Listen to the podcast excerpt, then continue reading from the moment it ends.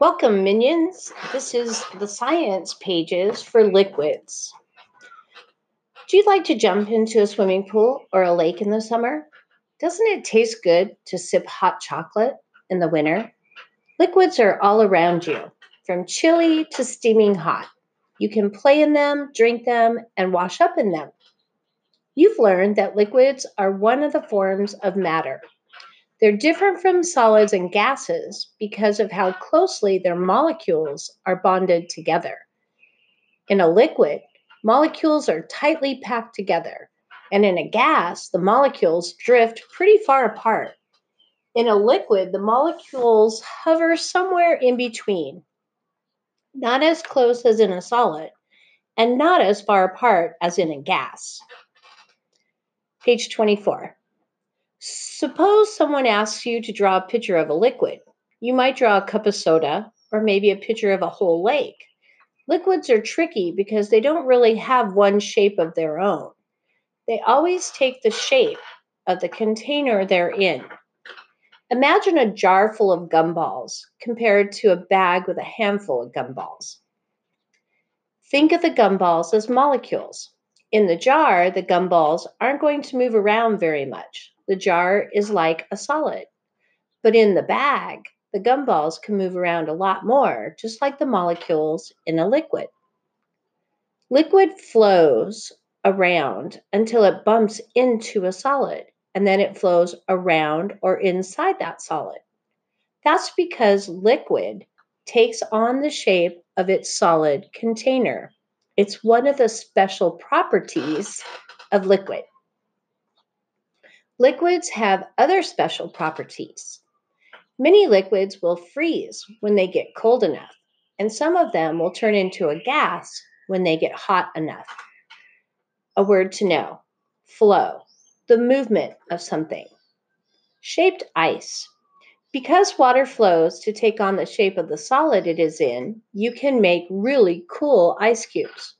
Get a special ice cube tray in the shape of a movie character or sports equipment or flowers. The water will fill the ice cube tray compartments. When it freezes, you will have shaped ice. Page 25. Words to know abundant, having lots of something. Heading Different types of liquids. If someone says to you, fast, name a liquid, what's the first thing you think of?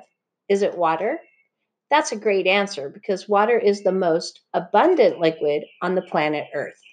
In fact, more than 70% of the Earth's surface is covered in water. But water is not the only liquid. There are things you typically think of as a liquid, such as things you drink.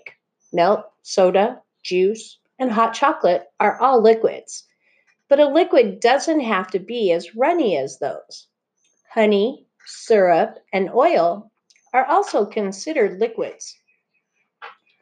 While they don't flow as fast as water, they still have the same properties. They take on the shape of any container they're in because their molecules are loosely related to each other. Liquids can be thick or thin, hot or chilly, and any color. Some are safe to drink, others are absolutely not. Some mix together easily, others don't. Some liquids help you do things, such as power through dirt, but others simply get you wet. Did you know? You think you're a solid, right? It turns out around 60% of the human body is actually liquid. Page 26. Heading Acids and Bases.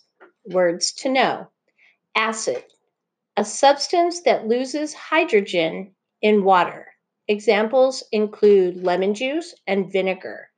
Acids can taste bitter, tart, or sour. Base, a substance that loses hydrogen and oxygen in water. Examples include baking soda, soap, and ammonia.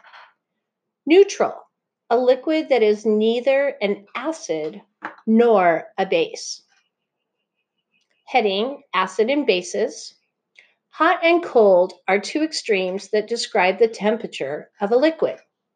Acids, acids and bases are two extremes that describe how a substance reacts in a liquid by rearranging the atoms. A liquid's acidity is a property of that liquid. All liquids fall somewhere on the range of acids and bases. Right in the middle of these two extremes is distilled water, which is neutral. What is the difference between an acid and a base? Acids and bases are groups of substances. Their molecules react in different ways when dissolved in water. When an acid is dissolved in water, the element hydrogen is released. When a base is dissolved in water, hydrogen molecules, I'm sorry, hydroxide molecules of hydrogen and oxygen are released.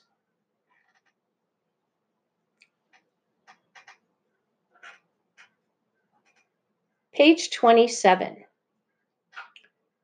Words to know. Litmus test. A test with special paper that measures whether something is an acid or a base. Example of acids are lemon juice and vinegar. Examples of bases are things such as soap, baking soda, and household ammonia. How can you tell an acid from a base? With a litmus test that uses special colored paper. Blue litmus paper turns red when it touches acid. Red litmus paper turns blue when it touches a base. Mix it up. Some things mix easily into liquids, others definitely don't. If you take sugar and stir it really well into your drink, you can't even see the sugar crystals anymore.